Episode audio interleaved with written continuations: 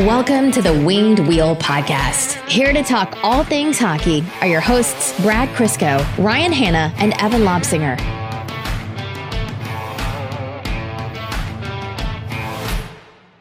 Gentlemen, thank you all for participating in uh, Evan's birthday gift this year. He's uh, this is his birthday week, as he's been proclaiming, and so he's sitting out this mock draft. Uh, so, uh, Max, you're going to be taking his role of drafting one player several times. So, are you ready for that today? Always. Yeah, Bowen Byram's off the board already.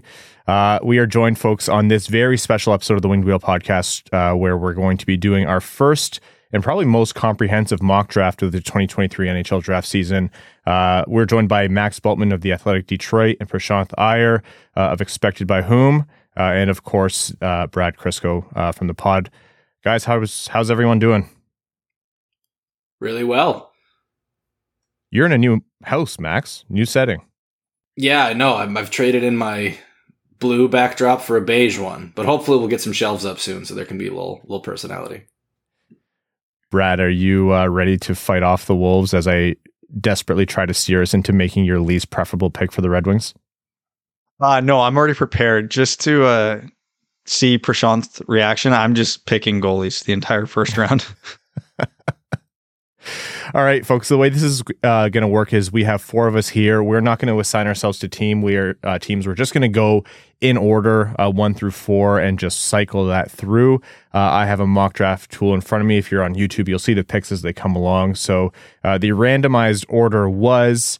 Uh, Prashanth, then Max, uh, then myself, then Brad. But uh, I use my ultimate veto power to uh, reverse myself and Brad to give myself more time to set up the tool. So uh, Prashanth, Max, Brad, then me fourth, uh, and we are going to just cycle through that. So, uh, unfortunately, it does seem to be true, and it hasn't changed that uh, the Chicago Blackhawks hold the first overall pick. So, Prashanth, uh, why don't you do the honors of making that pick for the Blackhawks and set this whole thing off?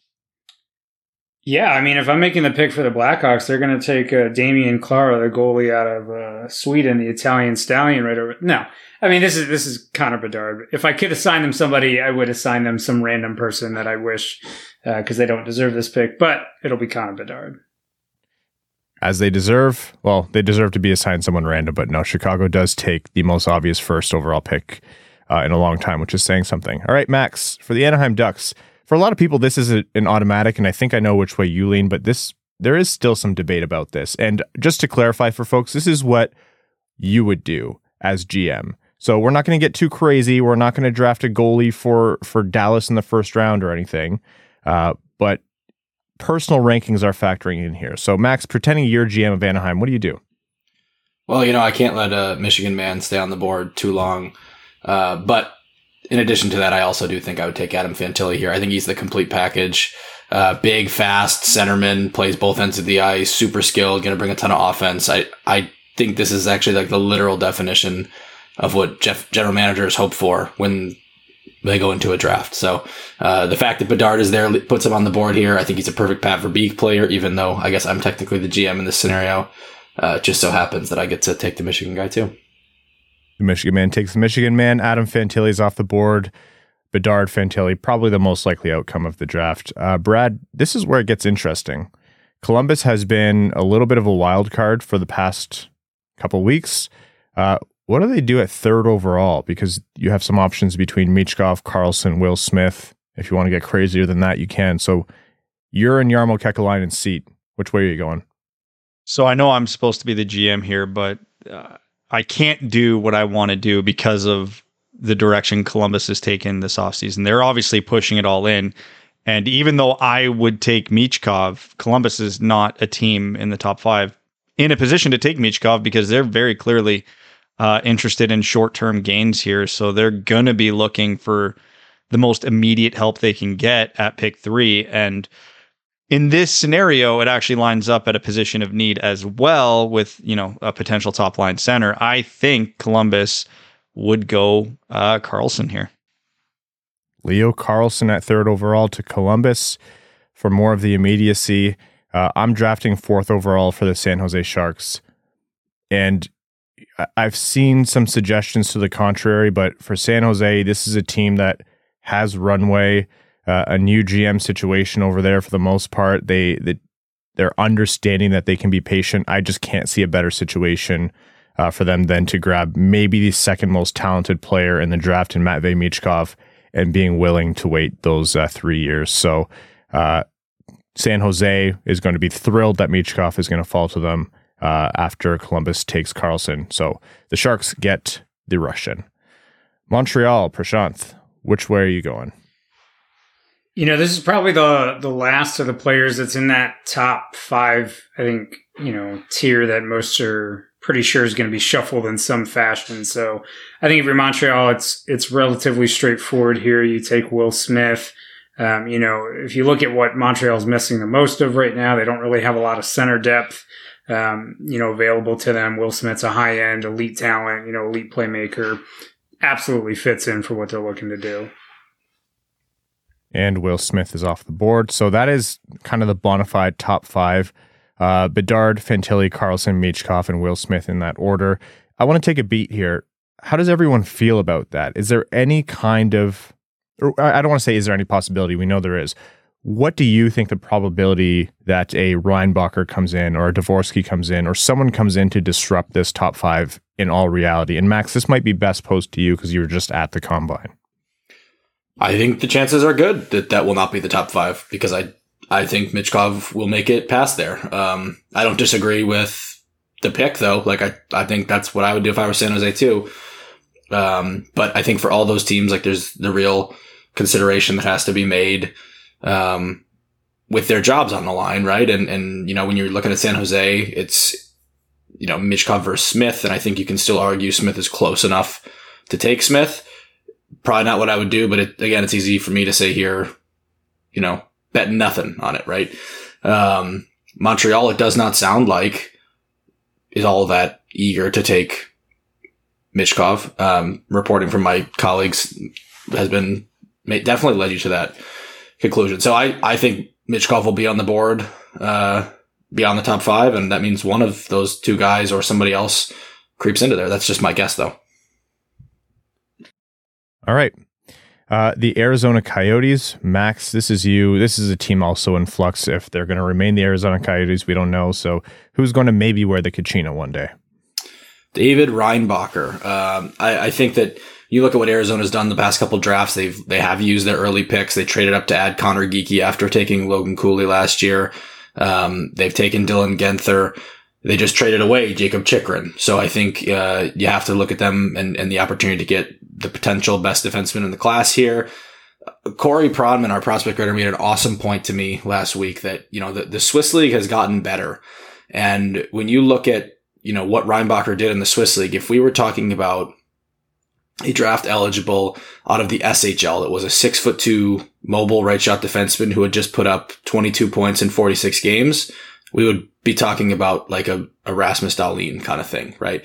I'm not saying that the Swiss league is the SHL, but it's probably closer to that than it has been before. Even I think if we were talking about a defender out of like the Finnish league, I think we might be talking about those kind of terms. Um, I know everyone has kind of different opinions on Reinbacher, but I think when you square that with what we've seen from him and the tools, uh, I think that becomes a, a pretty good bet for Arizona. David Reinbacher, the first defenseman off the board. Uh, this is a pick that you know whenever we do pure ranking mocks, uh, especially on on the Winged Wheel podcast, we have a tendency to ignore the defenseman for the top ten and knowing that we're wrong. So this is a lot more grounded in reality. Speaking of being wrong, Brad, uh, Philly seventh overall. Which way are you going for uh, Danny Briere's Flyers? Well, it's interesting because the Flyers are just entering the rebuild with a not so strong prospect pool, um, not a ton of depth at any one position, a whole new management team, and a new philosophy. So it's really hard to get a beat on what they're looking for, what they're thinking, what they want, what their top priority is. But every once in a while, a player just matches up with an organization and a team with the history of Philly and, you know, just the city of Philadelphia and he's arguably the best player available right now. This just screams Ryan Leonard to me. He he would like he just feels like a flyer. So if he's still available at this point, which is a big if, I, I could absolutely see Philly taking him here. And if I were Danny Briere, I would.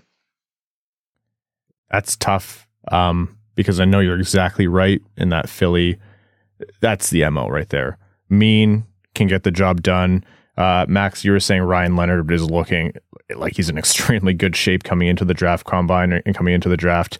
This is a guy that's built for Philly and, and keeping their their vision. Uh, but I'm pissed off because that's who I wanted for uh, Washington at eighth overall. So I think if the board after the top five goes Reinbacher Leonard, there's a few different directions Washington can go here. Uh, I know Zach Benson's going to be the first one off a lot of people's boards. I know Brad, you're really big on Zach Benson. Uh, but I'm a big Dalibor Dvorsky guy as time goes on, and I think Dalibor Dvorsky is less and less likely to make it to the Red Wings at ninth overall.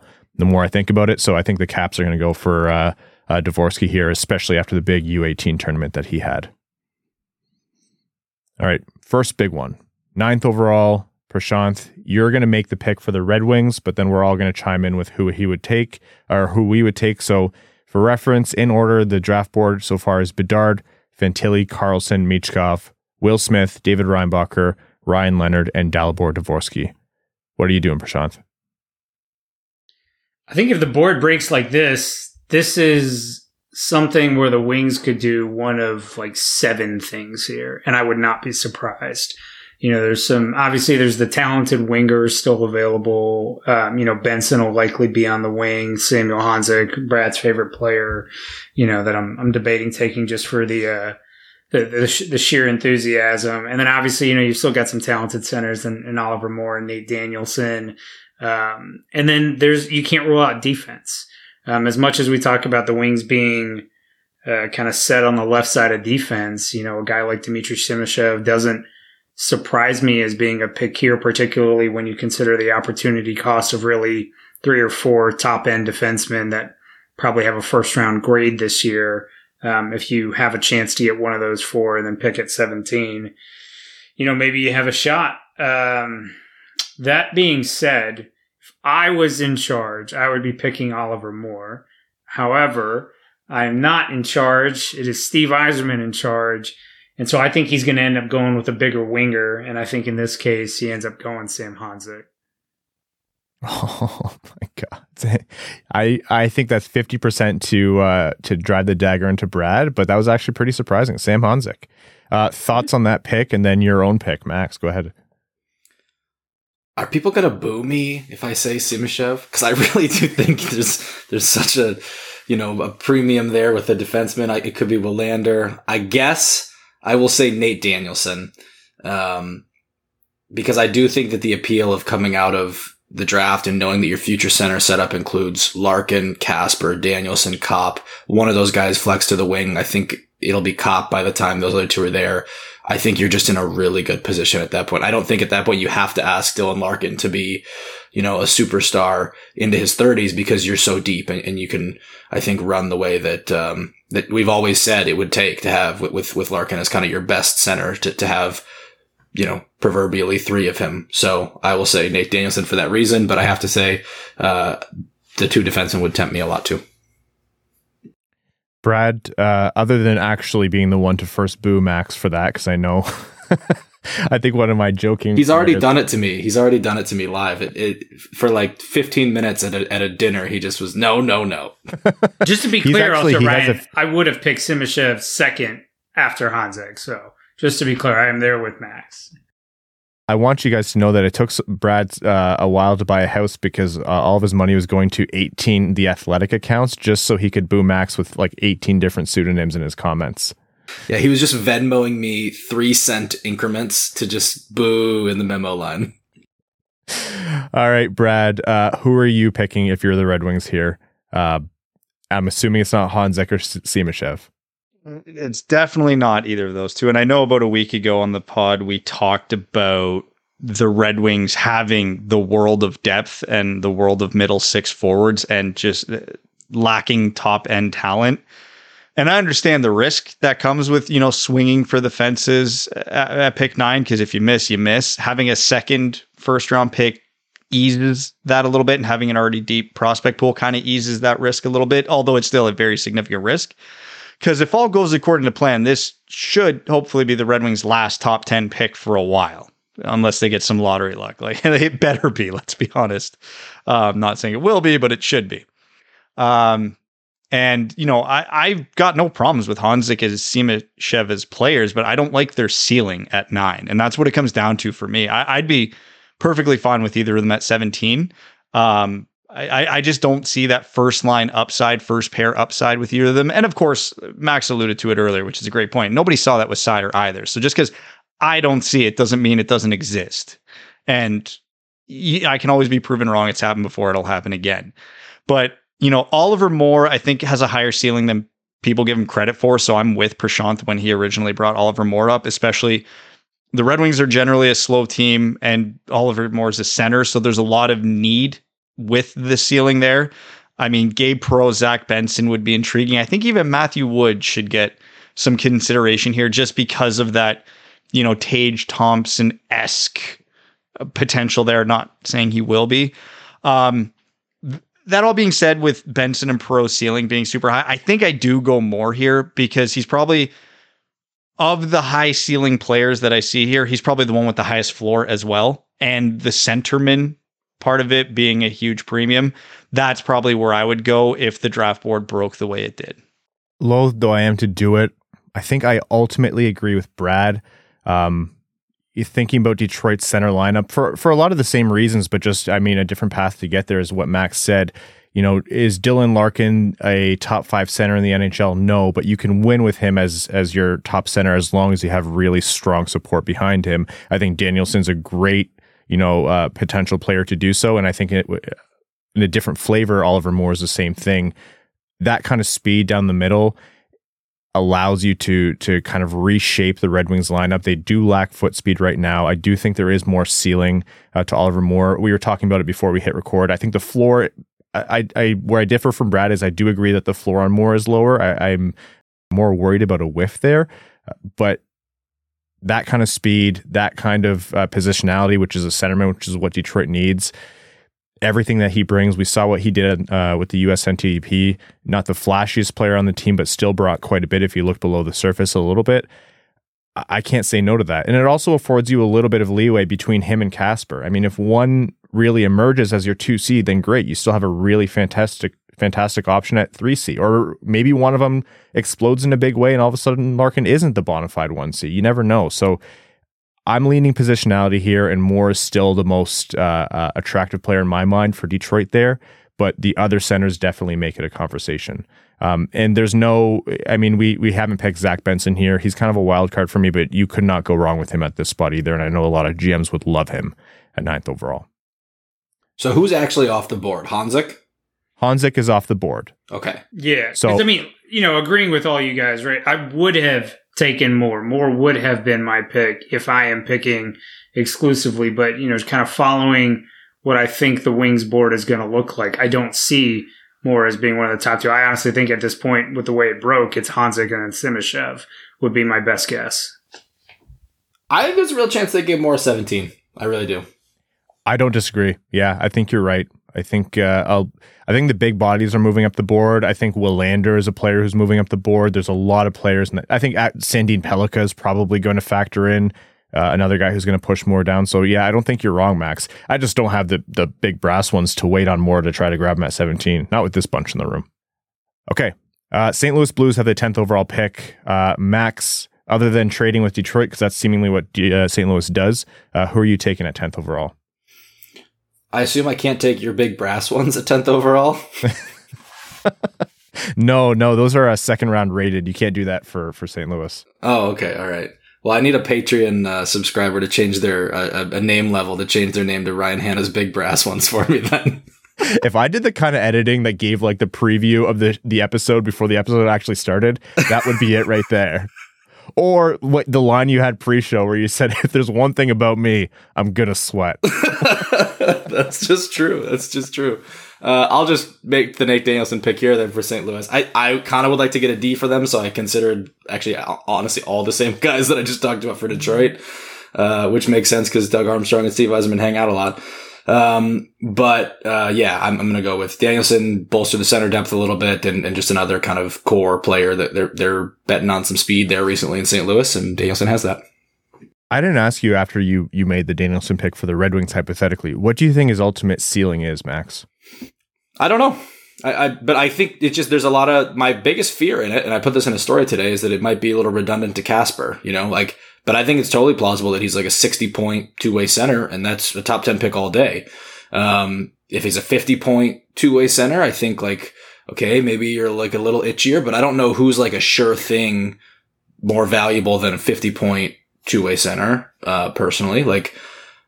I don't think it's a lock that Moore is that. I don't think it's a lock that like Willander or Simashev, who are the two guys I consider next to it, like bring that much value. Um, I think there's a good chance they do, but I think there's a good chance Danielson is that too. So that's kind of my logic. Like it might be a little redundant to Kasper is my fear, but we know the Red Wings like that player type. And I think there's just huge value in having a stable of centers. That's just kind of, and I think that's the same logic for St. Louis, who has Robert Thomas obviously already, but you know, why are you going to turn down another one, especially, you know, who's eight years younger than Thomas? Also, this pick has the added benefit of Danielson getting drafted by the Blues and then becoming a Red Wing in four to five years. That's right. That's right. We we do need to make that caveat. We make there's going to be three Blues picks in this first round, so all of them are future Red Wings anyway. All right, uh, Brad, you are drafting drafting for the Vancouver Canucks. You are sitting often in the seat of GMs who are absolute wild cards. So, what are the Canucks doing as an organization here?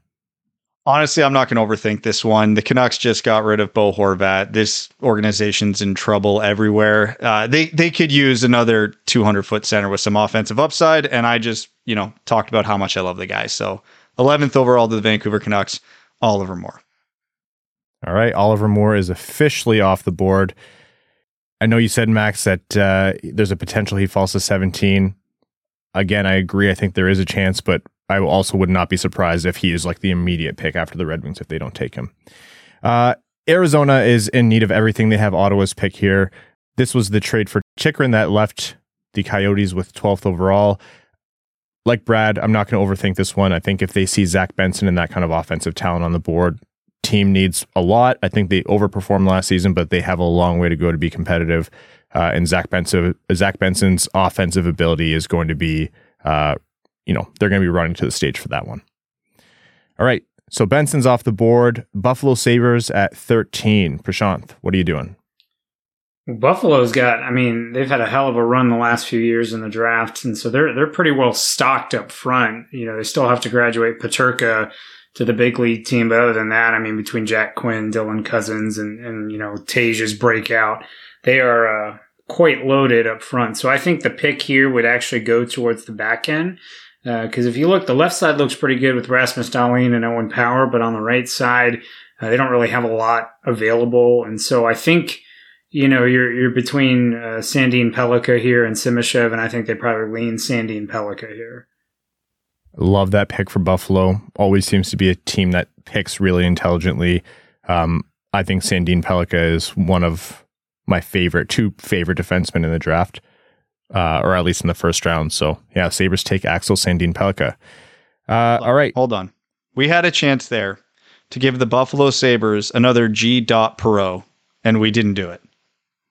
Oh, the jerseys would have been great. The jersey would have been great. I was not thinking French Connection, but you know, I should have been thinking that. As the resident dweeb, Brad is always he always has his mind on that. So thanks, Brad. Uh, Max, you're Kyle Dubas. What are you doing for the Penguins? Thanking uh, Prashanth for leaving Gabe Perreault there for me because as the, as the Penguins transition uh, to the the twilight years of the Crosby Malkin era, uh, Gabe Perreault probably makes it just in time for maybe their the window might already be closed, honestly, but he gives them a really high upside player uh, to build around for the future, and, and there's a chance that he gets there in time to, to really help them um, this pick's really interesting. I mean, Pittsburgh might want to consider trading up or down, either up to try to get somebody who's going to help those guys win sooner, or down because they have decimated their, uh, you know, stable of, of draft capital over the last several years. So, um, I'm going to make the pick and pick Perreault, but I think this is a, a ripe for trade spot. That seems like a Kyle Dubas pick, though. If they were to make it, Perreault does stand out to me as that kind of player. All right, uh, Brad, with Perreault just off the board, you're drafting for Barry Trotz and the Nashville Predators. Well, I've referenced his quote lately of you can get, you know, third liners and second pair D all day and every day, but He wants his scouts to find someone who will pull them out of their seats. And there is a guy who has that potential sitting here. I, I, I kind of want to pass on him just to see if he makes it to Detroit at 17, but I can't in good conscience. Uh, so Nashville here is going to take from the University of Connecticut, Matthew Wood. And this is my penance for willingly moving myself behind Brad in a draft. Matthew Wood is off the board. And as Brad noted, this is one of those big swing, high ceiling, low floor kind of players that could be a massive boom if he hits. And that goes to the Natural Predators at 15. Uh, 16th for the Calgary Flames. That's a tough one. Um, I think there's a lot of different ways you can go here. I'm not really thinking about the the Flames need positionally. I think Tom Willander does not go this far down the draft. So I think this is a BPA thing. They take the right shot defenseman out of Sweden. I know a lot of Red Wings fans are saying this is a prototypical Red Wings pick, and I, I do agree. And I think Max, you have a lot of words on that one too. But uh, I, I just don't see Willander going that far down. So I'll draft Willander for the Calgary Flames. All right. Uh, 17th overall. This is Detroit's pick. They got it from the island, or they got it from Vancouver, which was uh, originally the Islanders' pick from the Bo Horvat trade. Same as ninth overall. Prashanth, you make the pick, and then we'll all chime in with what we've done or what we would do. And again, to reiterate, the board in order so far is Bedard, Fantilli, Carlsson, Michkov, Will Smith, Reinbacher, Leonard, Dvorsky, Honzek to Detroit at nine, Danielson, Moore, Benson, Sandin Pellikka, Perreault, Wood, and Willander. Prashanth, what are you doing? Well, I mean, at nine, I was saying that my guess is Yzerman's top two, if the board had broken that first eight, was uh, going to be Honzek and then Simashev. And we are now sitting here at 17, and so is Dmitri Simashev. And so I think for me, that's the pick I make here. I, I do arguably think he he has a shot to be the best defenseman out of this draft. I think he has gone very much under the radar. Yes, he's a left shot defenseman, but two years ago you were saying the Wings shouldn't draft right shot defensemen because they had so many. You never know how the roster is going to sh- to shape up.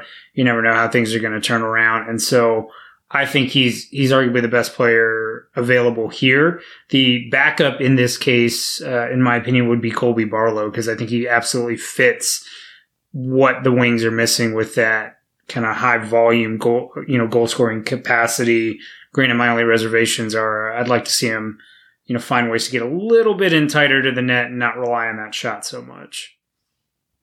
All right.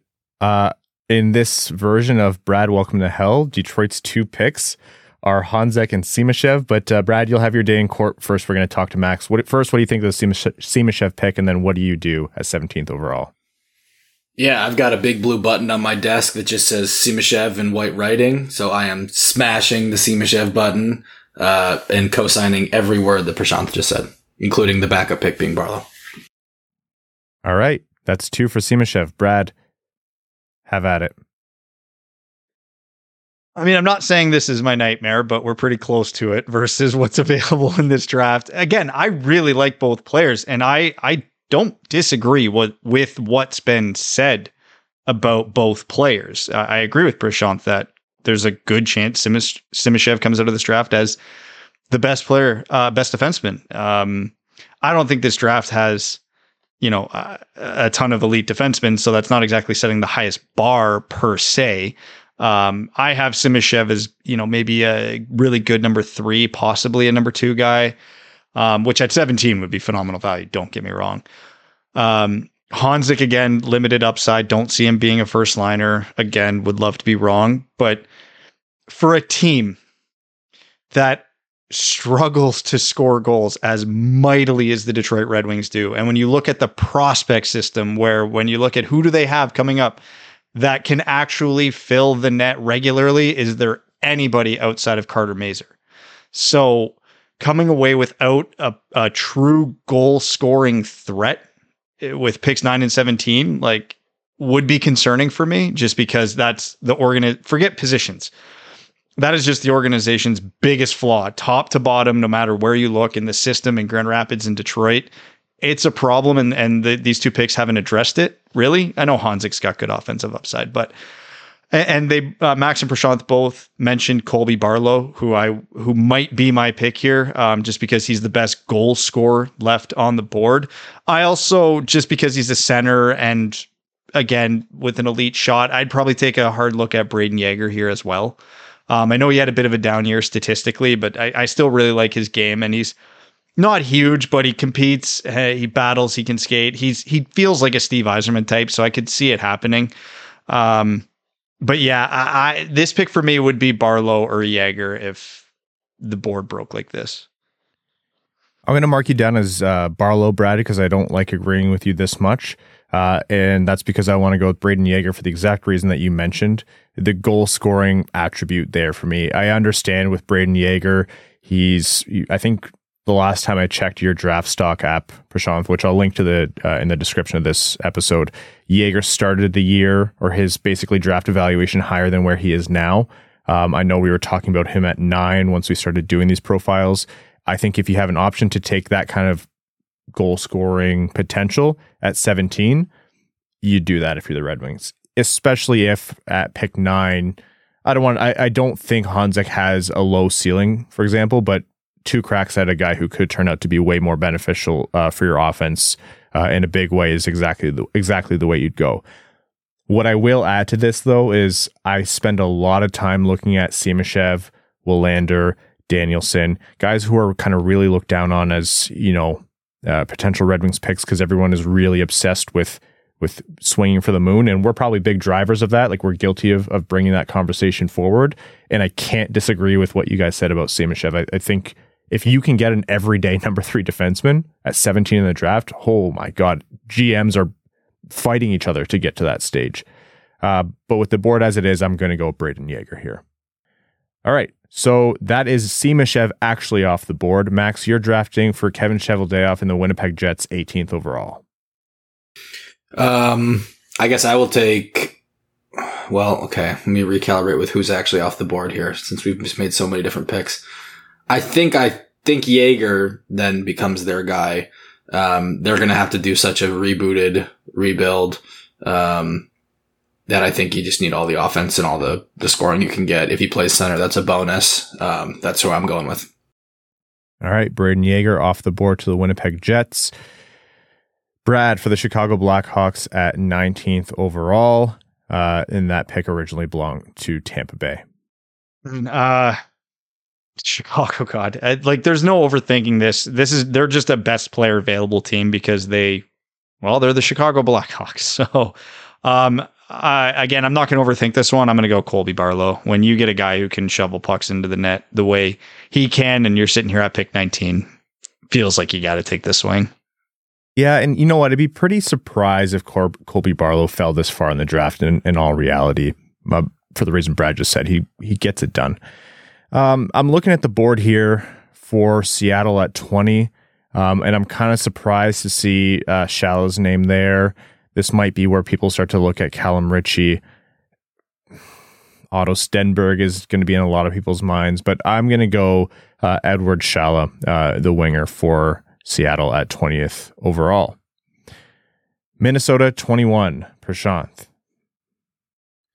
Yeah, Minnesota's got a lot of options here. They got the best prospect pool in the in the league, in my opinion, and so for me, I think I'm probably just going to lean, uh, you know, close to the best player still available. You know, you just took the guy that I was thinking there, and so I think I'll I'll probably go Cal Ritchie here. Um, I think he does have a lot more potential. He had a decent U18s. I think uh, what Max? I think he came out of the combine that he had a separated shoulder basically the whole season. Uh, if I remember correctly, uh, separated at the Hlinka at the beginning of the year and still played through it.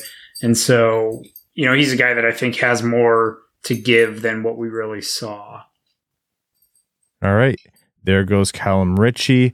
Uh, Max, you're drafting for the Philadelphia Flyers. The pick originally belonged to LA at 22nd overall. Remind me, what did Philly do with the earlier pick? Philly uh, took Ryan Leonard at seventh overall. Okay. Um, that makes it tough because I think I would have liked to take Daniil But here, but I don't know if I can give him two wingers when they need so much. And I think David Edstrom is a pretty solid option for them. Probably a middle six center, but he said at the combine he didn't meet with Detroit at the combine, which I think is hilarious when you think about a, a six foot three uh, center from Frölunda of all places. Uh, but he did say that he didn't meet with him at the combine. He said he met with their uh, their Swedish scout back in Sweden, and I don't, I don't think it means anything that he didn't meet with them at the combine. In fact, if anything, my first thought was like, are they trying to hide some interest in this guy? But he did say that. Uh, nevertheless, uh, I'm taking Edstrom for uh, for Philly here, but I just wanted to throw that in as an aside. What's that red dot floating on your chest, Max? David Edstrom off the board to Philly uh, as Max spills all of Detroit's secrets. Brad, uh, for the New York Rangers, 23rd overall. Which way are you going here? Well, um, I'm glad Mac. I'm glad I took a winger for the Flyers, so it made Max rethink it. So I can sit here and take Daniil But because when you get a six foot five winger with this kind of talent in in the mid twenties, it it feels kind of obvious. So yeah, I'll I'll, I'll give Daniil to the Rangers. Daniil But off the board. Another one where this is maybe a little bit lower than how uh, where he actually is going to go, but you never know. There's going to be lot of drops in this draft, especially with the amount of talent. I mean, even through pick 23, my goodness, to get someone of Daniil But's uh, ability, that doesn't happen every draft. I'm going to go against my better judgment here, and I'm going to lean a little bit into what does this team want. I'm probably making a mountain out of a molehill here, but Barry Trotz had that line of, you know, go out and find me players. You can get depth players anywhere, but we want some real, real talent. I don't know that he meant Andrew Cristall. I have massive, massive concerns about his skating, uh, but I've seen him mocked there before. I think it was actually maybe your mock max that I read most recently that had Cristall going to Nashville at 24. And if for if you have two first round picks, it makes sense to me to to swing on one of them. So Barry Trotz, also big brass ones, is going to go Andrew Cristall here at 24th overall. Am I insane? No, that um, that was in the mock with me, Pronman and Wheeler. Wheeler made that pick, but I do get the logic of like the Barry Trotz swing thing. I'm skeptical that he's going to go in the first round, but I don't think it's crazy when you consider that. For the record, I don't know that I necessarily take the risk for Detroit, but I would sure love to see another team take it because it's fun. All right, Prashanth, uh, for the St. Louis Blues, the pick originally belonged to, uh, to the Toronto Maple Leafs. Who are you taking at 25th overall? Yeah, so I got to be thinking about future Red Wing prospects here. Um, you know, St. Louis is in a tough spot. They they really need a lot. Um, they had a decent class last year. I think for me, probably lean just the highest offensive upside player left and take Quentin Musty. Uh, you know, give him. I mean, he's he's definitely a guy that a lot of people have opinions on, but I think he's been on the radar for a couple years now. And if everything breaks for him, you've got a hell of a hockey player. All right, Quentin Musty off the board, uh, 25th overall, 26th for San Jose, originally belonging to New Jersey. Max. Yeah, the Sharks are going to take Tanner Molendyk. I think uh, for the skating here, they, you know, the Sharks again need a little bit of everything. In this they get Michkov early. So I think uh, taking a D here and taking a swing on a player who I think uh, is is pretty exciting to watch. Um, again, smaller defenseman, you just never know. But I think at this point in the draft, you can take a swing on a guy who skates like this uh, and and feel pretty good about it. All right. One of the uh, one, uh, that's a name that's going to have a lot of people googling, but has been popping up a little bit more and more for the reasons you stated, Max. So uh, an interesting one, Brad for the Colorado Avalanche at 27th overall. Colorado's a team that's in a position to take some swings for obvious reasons because they're good now and they're going to be good for a while. So they can definitely go for uh, a ceiling type pick here. And for me, they're going to take Jayden Perron from the Chicago Steel. Jayden Perron, that's a lot of uh, a lot of Red Wings fan have his name. Fans have his name in the second round with one of their three consecutive picks. Um, maybe one of the more interesting one. What did what do you guys think on that topic of Perron as a potential Red Wings second round pick if he makes it there? I have no earthly idea where this guy is going to go. If you look at, I mean, you know, just because I've been tracking draft rankings for the entire season, right? So I've got 72 different draft rankings in this uh, draft stock app. If you look at just the last four that have come out, he's ranked anywhere from 12th to 88th I have no idea where he is going to be. Okay, so he he's definitely a, a very talented player. You know, when you watch him again, obviously the, the, the natural size questions will be here. He's five foot nine, 160 pounds, but he he's an incredibly talented offensive player. And if you if you're able to pull him, Chicago's been a tremendous um, kind of development team, if you will, in the USHL in recent years. Um, you know, a lot of the guys that have come out of Chicago have been absolutely phenomenal hockey players. So you can definitely like the pedigree there, but I I don't know. I mean, I would I would take him there, but you may even be able to get him in the fourth round. Who knows? All right, so that's uh, Jayden Perron to the Colorado Avalanche. Uh, I have Toronto's 28th overall pick, originally belonging to Boston. The board's really open here, and so I'm I'm not really narrowing down as to what the team uh, is most likely to do or what they'd want to do necessarily. But I'm watching Otto Stenberg's name, and I just don't think he's a guy that's going to get out of the first round. So uh, the Swedish uh, forward out of Frölunda, I'm going to go Otto Stenberg to the Leafs. All right, St. Louis, 29th overall, originally belonging to the Dallas Stars, uh, seemingly their 100th pick in the first round, uh, Prashanth. Yeah, you know, back with St. Louis, we already previewed them a little bit. Obviously, it's got to be a future Red Wing. They have a lot of needs. Uh, defense is probably a need that I would have wanted to address at 25, but with Musty on the board, I don't think I could pass him up. I think here my favorite defenseman left is Mikhail Gulyayev uh, out of Russia. I think he can be a very dyna- dynamic defenseman. Again, opinions range for him all over the place from a mid first round grade all the way into you know, kind of latter half of the second round. But I think here, uh, with your third pick in the first round, he offers you the highest upside uh, of any of the remaining defensemen, in my opinion. So you're taking Gulyayev or Musty? I already took Musty at 25. So Oh, I oh, got I- I Gulyayev here at 29, yeah. Yeah, yeah, yeah, yeah. That counts, Max. That's the energy of Evan right in this room. Honestly, I thought I was about to get Musty for Carolina at 30, so it, it was pretty Evanish of me. So close. That's Gulyayev off the board. All right, you're Carolina, Max. Which way are you going? Uh, Carolina will take. Hmm. Matt, Gavin no Michigan Brindley. boys. Yeah, I was going to say, no Michigan boys left on the board, right? Not that's not because of that, but I do think uh, Carolina's a good fit for that. I, I think Gavin Brindley would be a great Rod Brind'Amour player. All the motor, all the speed. He will forecheck. He's he's five nine, but he is a strong player. Got enough skill. I think he fits that Carolina archetype. Honestly, draft history says Gavin Brindley's the kind of guy that falls to Carolina in the second, uh, mysteriously. But uh, I'll take him here in the first. All right, Brindley. So, Or, sorry, the Montreal Canadiens from the Florida Panthers, and if I'm not mistaken, that is courtesy of Ben Chiarot. So, uh, a little cyclical here and relevant for uh, Red Wings podcast. Brad, who are you taking at 31 to replace Ben Chiarot? replace Ben Chiarot. How could we ever? So uh, I'm not going to take a defenseman to replace Ben Chiarot.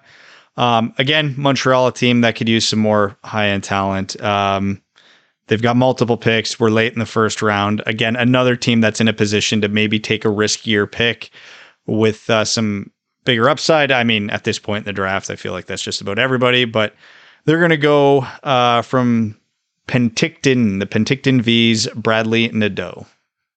Bradly Nadeau out of Penticton to uh, Montreal, and that leaves me with pick 32 for the Vegas Golden Knights. And we're assuming this is based on just the Stanley Cup final as it is right now. If Florida comes and does what Florida's done already these playoffs, then obviously we'll have to switch this up.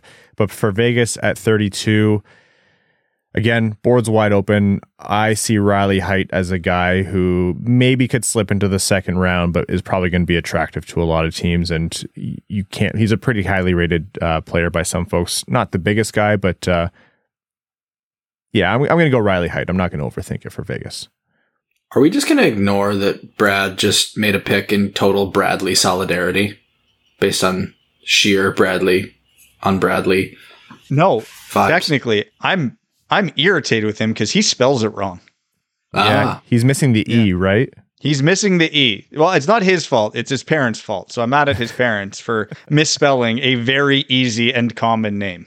if the Red Wings pick him in the second round, will you, for one week, change your Twitter display name to be spelled Bradley like that and Crisco K R Y S K E A U? You have to. I should. I definitely should. You have to. All right. Whatever levers we can pull with the Red Wings, we need to make this happen. That's 32 picks in the first round. We are going to go through Detroit's uh, three second round picks, which is through pick 43. But just to reiterate the way this first round mock went Bedard, Fantilli, Carlsson, Michkov, Smith, Reinbacher, Leonard, Dvorsky, Honzek, Danielson, Moore, Benson, Sandin Pellikka, Perreault, Wood, Willander, Simashev, Yager, Barlow, Sale, Ritchie, Edstrom, But, Cristall, Musty, Molendyk, Perron, Stenberg, Gulyayev, Brindley, Nadeau, and Riley Heidt. Prashanth, you are drafting 33rd overall. Actually, let's quickly recap. Any surprises in that first round? Guys who dropped, guys who didn't get taken, you know, big reaches? Honestly, no. I I thought that was a relatively balanced first round. Um, I didn't think anything was shocking there. I will make the note that no goalies went in the first round, nor should they in this draft. None of them deserve to be in the first round. However, it would not surprise me if one did go in the first round. Um, either Michael Hrabal or you know uh, Bjarnason or one of those guys might end up going on the first round. I think we were light on D overall. Um, one guy at the combine, Dan Marr, the head of central scouting, said that Etienne Morin is his fa- maybe his favorite D in the draft. Um, surprises me because he's not rated as the top D on central scouting's list, but nonetheless, that maybe tells me that's a guy who's going to go a little higher than we're projecting. Oliver Bonk too. Yeah. yes. Yep. And Dragicevic maybe even right. So I think all three of those guys could go in the in the first round, even though we didn't project them to. Okay, let's start the second round here. 33rd overall, the Anaheim Ducks. Prashanth, which way are you going? If you're going to let me take a big six foot three center that can, uh, you know, that can move, I'm going to take Charlie Stramel out of uh, Wisconsin. I don't think he had the greatest of years that he was hoping to have, but that Wisconsin team is a disaster. Uh, hopefully it gets better, but he's got all the tools and the size and everything you want. If you're Detroit and you are have you know the night to think on this and the night to put together a trade proposal and you know you've been pushed around to the degree that they have would you trade up to here for charlie stramel or even to one of those last couple of picks of the first round to try to take him I have no problem with that. I, I don't think it's worth it at this point just because the way the board's breaking, and honestly, not even the way the board's breaking, just the depth of this draft. There's still five to eight names on the board that really intrigue me. So even though you're right, and I agree they could use a player like Charlie Stramel, I don't think it's worth extra assets moving up. You can, uh, if muscle and strength is an issue, you can fix that in other ways. Whereas you can walk away with these three picks with what looks like three very good prospects. the thing about Stramel though, right, is it's it's it's muscle and strength, and it's also guy who might have been a top ten pick if the draft had been held on September first, right? Like you, I'm not saying that he's still that guy, but when I watched him at the World Junior Camps, I was like, okay, six three, skates well, has some skill, like. You know, people can say what they want about like, uh, you know, Michael Rasmussen or whatever, but like, it, it, you would kill to get Michael Rasmussen in the 30s, right? Like, uh, and I think there's a good chance that Charlie Stramel. I don't know that he quite gets there. I think Rasmussen might be a smarter player, um, but Stramel might be meaner. And so I don't know, like a 40 point guy who has. Yeah, I, I'm not saying that he's a lock to be, but like there's a good chance he can be a 40 point guy with some violence to his game. I think that's pretty appealing. I think he's definitely interesting. For me, though, it goes back to what Brad said because not that he's the exact same type of player, but Danny Nelson's another six foot three center that is still figuring out the offense. Oh, did we let him out of the first? Yeah, Danny he's Nelson's not in there. Yeah, Could you shut So- up, please, Prashanth? I just but have to ahead. point it out, right? I mean, it's another six foot three center that he's just transitioned to playing forward. Like this guy used to play defense, and so as he figures things out, he's another guy that. So for that reason alone, if the board's breaking that way, I'm not. I'm not trading up because I potentially have a shot at him. A vote in Max's favor here, though, and this is something we've talked about on the podcast a little bit. Three consecutive second round picks is a lot, and that's it's not a bad thing. Don't let me don't be fooled into me framing this as a, a, bad thing. If you have a guy who you believe in, and if the board shakes out where Detroit goes, Honzek, uh, Simashev, Honzek could be a center, but as you noted, Max, he wants to play wing. If you take Honzek, Simashev, and you have a wealth, like you have a, a pretty packed uh, a prospect pool, you're eventually going to have to move guys out. So I don't mind being a little spendy. Treat it like you just got your Christmas bonus. And if you really believe in Stramel as that guy, and he is what Max kind of projected him to be, or could be as that 40 point center with an edge who skates reasonably well for his size, then yeah, I have no problem at all moving up for him. And I would almost say it's advisable, um, especially if you walk out of the first round with no additional center depth or bona fide center depth with your first two picks. That's just my thinking. It is a little bit uh, trapped into we're we're seeing the lineup as it is today. Prashanth, I thought your point earlier was poignant, which is don't be fooled by like the handedness and and where it is now. I say it all the time. Rosters change in an instant. Uh, but I really think the Red Wings need to get a center. So if they have a guy and they don't want to see him pass, then trade up to get your guy. All right, Max. Uh, don't let me wax poetic too long. You're for Columbus at 34. Which way are you going? Well, now that you've told me Danny Nelson's there, I'm going to take him. Uh, right. I, I am this. very intrigued by him. Young player, uh, just, you know, had played high school for so long, was playing defense for so long, and he comes in and he's the player of the game in the World U18 gold medal game at center. Uh, you know, I don't know that this is one where it's like someone might say, yeah, but I don't know what the upside is. My counter would be, I don't think any of us know anything about what the upside might be for Danny Nelson because of how raw that is. I am, uh, to quote uh, Dan Le Batard's father, I'm very intrigued. All right. Uh, Max, I'll remember this when putting together your wedding gift, but he takes Danny Nelson. Uh, Brad, you're up next. That is 35th overall for Chicago. Once again, which way are you going? Um, you know, when you get into the second round, I, I almost throw positionality out the window. You're just kind of going best player available here and hoping. Uh, for me here, and I, I think Prashanth, I've heard you talk about this guy at length before, so I'm going with Oscar Fisker Molgaard. Son of a bitch. uh, I talked to him at the combine for like five minutes. It was like talking to Mo Seider when he was 18. Careful. He Careful, Max. Very, very impressively with, with us at the combine. Great name. Oscar Fisker Molgaard is an excellent hockey name as well. What do you call those, uh, the O's with the, the strike through? That would look great on a jersey. I hope that translates to the NHL. You're going to have a DM from Lars oh. 4 a.m. tomorrow when he hears this. Yeah, I absolutely. I'm asking for it from our overseas listeners. Um, name value here aside, I don't think uh, he actually goes this. Uh, maybe this is his range, but for the San Jose Sharks at 36 overall, uh, I'm going to go with Oliver Bonk. And uh, Bonk's mullet is going to go uh, or stay on the West Coast, so he's going to be able to watch his namesake in his time zone because he currently lives in Vancouver. So uh, Oliver Bonk, right D uh, to San Jose. Up next for the Montreal Canadiens, Prashanth, 37th overall. Uh, well, I guess I will take the third of the six foot three. Who knows what the upside is? Physical centers and Anton Wahlberg here for Montreal. Uh, I think he's probably the lowest upside of those three that we talked about in terms of Nelson, Stramel, and him. But I think he's a very interesting player that has a chance to to really do something if he can put it all together. All right, Anton Wahlberg. Uh, Max, you are for the Arizona Coyotes at 38th overall. And uh, to reiterate, they previously took uh, Zach Benson at 12 and David Reinbacher at 6. Goalie time, Michael Hrabal. First goalie off the board. You don't make it too far into the second round. Do you think Hrabal actually falls to the second in the draft? Yeah, I think so. I think he goes early in the second. Maybe somebody trades up for him in the second. But I don't think you never know with it only takes one team, right? But I don't think it's like uh you know, if Jesper Wallstedt fell to twenty, feels like that's fine for Hrabal to go in the second. All right.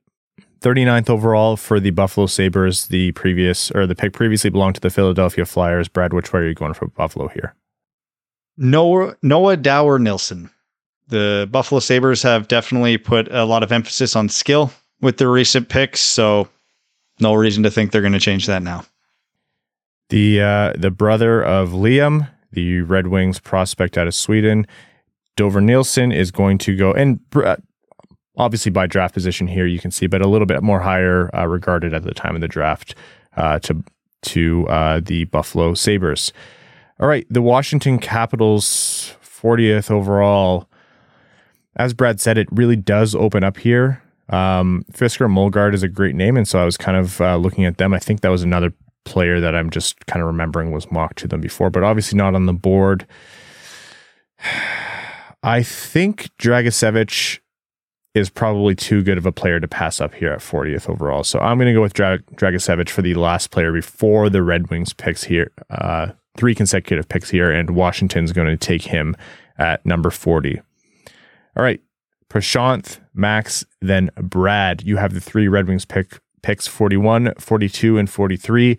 41 was Detroit's, 42's was originally St. Louis's, and 43's was originally Vancouver's. So Prashanth, kick us off. Who are you going here for Detroit?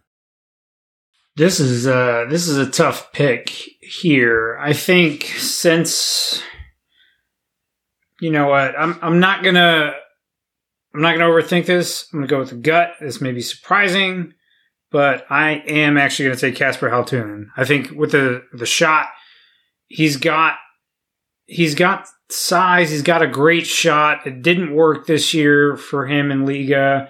He had a better U18s.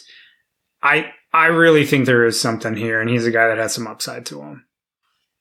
Thoughts on Kasper Halttunen as a uh, for the first of the three second round picks for the Red Wings? And let me just say, Prashanth, this screams Red Wings second round pick because it seems to be. I think this is the case for every team, but they go for a player that a lot of people aren't thinking of.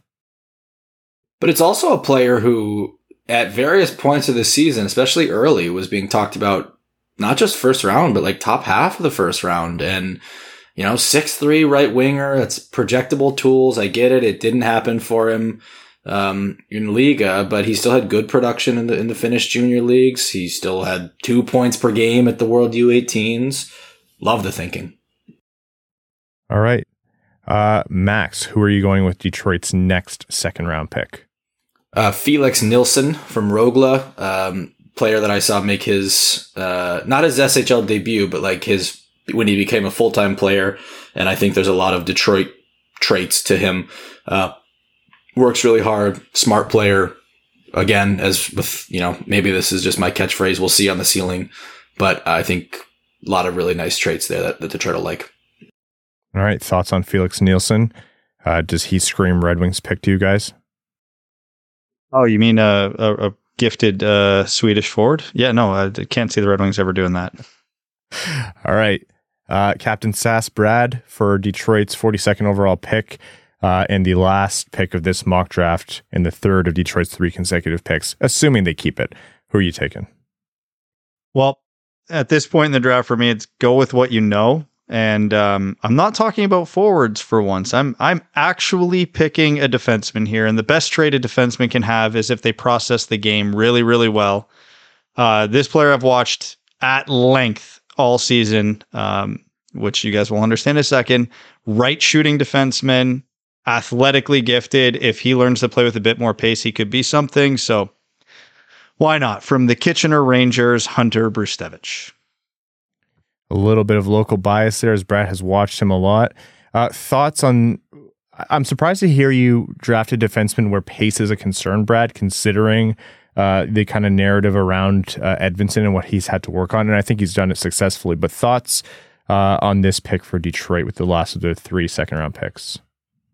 Yeah, I think when uh, Scott Corey and I did our combined mock, we got ratioed like crazy for not taking a right D. So I just thank Brad for avoiding that one for us this time. Brad drafting a defenseman to cover our, our butts wasn't on my bingo card for today. Uh, but thank you, Brad, for surprising us all. Another right defenseman that uh, that could be in play here, Maxim Strbak. Am I saying his name right? Sioux Falls. Also, not you know everyone thinks right Dean is like, is he going to replace Hronek? His play style is completely, you know, not that, but another right shot defenseman that could be a pick there. Although I'm wondering if he's not a guy who falls a little bit later in the draft. I know his compete kind of pushes him up the board. So with the picks as they fell in this mock draft, the Red Wings walked away with Samuel Honzek at nine, Dmitri Simashev at 17, and then with their three third round picks, Kasper Halttunen, Felix Nilsson, and then Hunter Brzustewicz. I have to ask the, the obvious question here.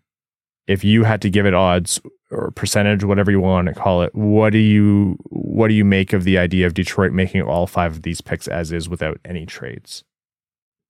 Like those players? No, At- no, at just those- picking those picking at those five spots. Oh, oh, oh. I was gonna say it's like, oh, that's like the greatest parlay of all time. uh, um, yeah, thirty percent. How often do you see a team? I guess Boston did it in the first round, but three in a row almost feels like overkill. But I think this is the. Yeah, I, I would say 25%. I think this is the kind of draft where I think it was Brad, you said this earlier. You know, if you have a guy that you like, you're just going to maybe go and get him. And, and so I would not be shocked if the Wings move one or two, either to move up themselves to go get somebody like Max, you were talking about trading back into the end of the first round, or, you know, somebody wants to come up to get somebody who slipped out of the first round and they're willing to make some moves there. So I, I Or for a player, right? Like we saw him Right. trade for Husso, right? Like if you wanted to go Yeah. get like Dan Vladar or something. Yeah, yeah. You want to go out and get rights to a player? Uh, absolutely. You know, move one of those second round picks and, and, and go out and get the player rights. Uh, so I, I wouldn't be shocked. I, I think it's probably less than 25% in my opinion.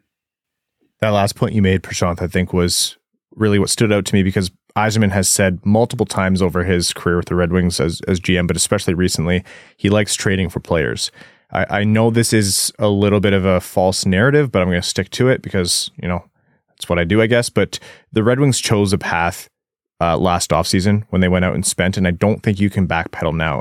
Is making five picks in the first 43 bad and backpedaling? No. But if there's an opportunity to go out and get a guy to move your timeline forward a little bit, I think you're going to do it. So between that and Yzerman's propensity for trading for known quantities and Detroit's wealth of picks and assets and Detroit's kind of packed uh, pipeline, I could see them overpaying to bring in a multitude of guys. Think of whoever you want. DeBrincat's going to be the top of that list. I don't know, Scott Laughton, if you want to think about that. Konecny, if you also want to think about the same team. I'm not saying these guys are likely, but there's NHLers available right now in the league. And also remember, this is the last year where Detroit's cap space is going to be as valuable as it is with the, the cap projected to rise by a lot next year. So easier said than done. And I know we talk about it way more than it actually happens, but there's a perfect storm brewing for trades. So between nine and 17 and the kind of talent there, and then three consecutive second round picks, I just think it, the situation is too ripe. I'd also give it, you know, a one in four shot that they actually make it as is. It would be pretty baller though. You you like five prospects that much that you go out and make those picks. Like you are making a statement about this draft and you're saying this is going to be a big part of the core of a competitive team moving forward. Yeah, it's not impossible with I, I think I think with how like short much shorter team lists I, from what I understand are I don't think it's crazy to think that you'd be getting 5 of your top 30 in that scenario. Yeah. And can you uh, reiterate for the listeners, Max? Because we've talked about this at length before, and I think it's a really interesting concept that doesn't get talked about enough how long teams' actual lists are. I, I don't know the total number, but I, I think it's a lot shorter. Like you, I don't think it's as long as like if you see Corey's list comes out, it has like 127. I don't think NHL teams are coming with a list that long. Um, Corey's a better person to ask about this. I'm basically just parroting what I've heard him say in the past, but like it, it what it kind of tracks with, right, is like at, on draft day, you ask a team, well, how do you think you did? Oh, we're elated. We didn't think this guy was going to be there. Well, yeah, we thought he should go way sooner, right? Well, yeah, they had him like 70th on their list and they got him in the fifth round, right? Or the seventh round. Actually, if you're the 70th guy on their list, you're probably, you know, whatever. You might have had a guy who was like 45th on your list and you got him in the fourth or fifth round. You're elated, right?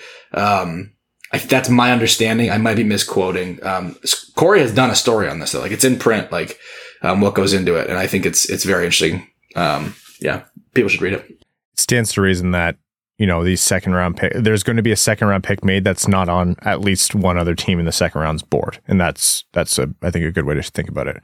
All right, folks, that is our uh, Red Wings flavored mock draft as we ended after their fifth pick. Uh, thank you all so much for tuning in. Uh, Brad, this is your job, so I'm not thanking you, but Max and Prashanth, especially, thank you so much. Uh, in order, Max, first, uh, let us know where we can find your work. Uh, yeah, theathletic.com. Uh, you can subscribe there, or you can, uh, if you want to help me out, subscribe through any of my links, which are all posted on Twitter. My Twitter handle is at m underscore Bultman. Well, Ryan, you uh you pay my salary now, so you know you can find me on the Wing Wheel Podcast Network on Expected by Whom with Sean Shapiro, and then got a bunch of fun draft stuff coming up uh, for you guys. We're gonna launch some exciting tools um, on the Draft Stock app come next Monday, so uh, stay tuned, and uh, hopefully you guys enjoy those. Yep, as Prashanth mentioned, his draft stock app is a great way to to kind of keep track of consensus rankings and things like that. But um, you know, Max's work not only just for Red Wings relevancy, um, but just overall draft coverage. His work that he's done there alongside Corey Pronman, Scott Wheeler, and many others is uh, you know second to none. So uh, go to Max's Twitter page and definitely subscribe to the Athletic through that link. Uh, if you don't, the ghost of Evan will haunt you, and not in a cool way. All right, folks, thank you for tuning in. We are going to go uh, uh, pour over some more draft rankings. Uh, until next time. Thanks for tuning in to the Winged Wheel Podcast. Be sure to check out wingedwheelpodcast.com, where you can subscribe to the show on iTunes, Spotify, or wherever you get your podcasts. You'll also find links to other ways to support the show, such as Patreon, official podcast apparel, and more. And don't forget to follow the show on Twitter at Winged Wheel Pod. And of course, the hosts at Brad Crisco, at Ryan Hanna WWP, and at Hockey Town Evan.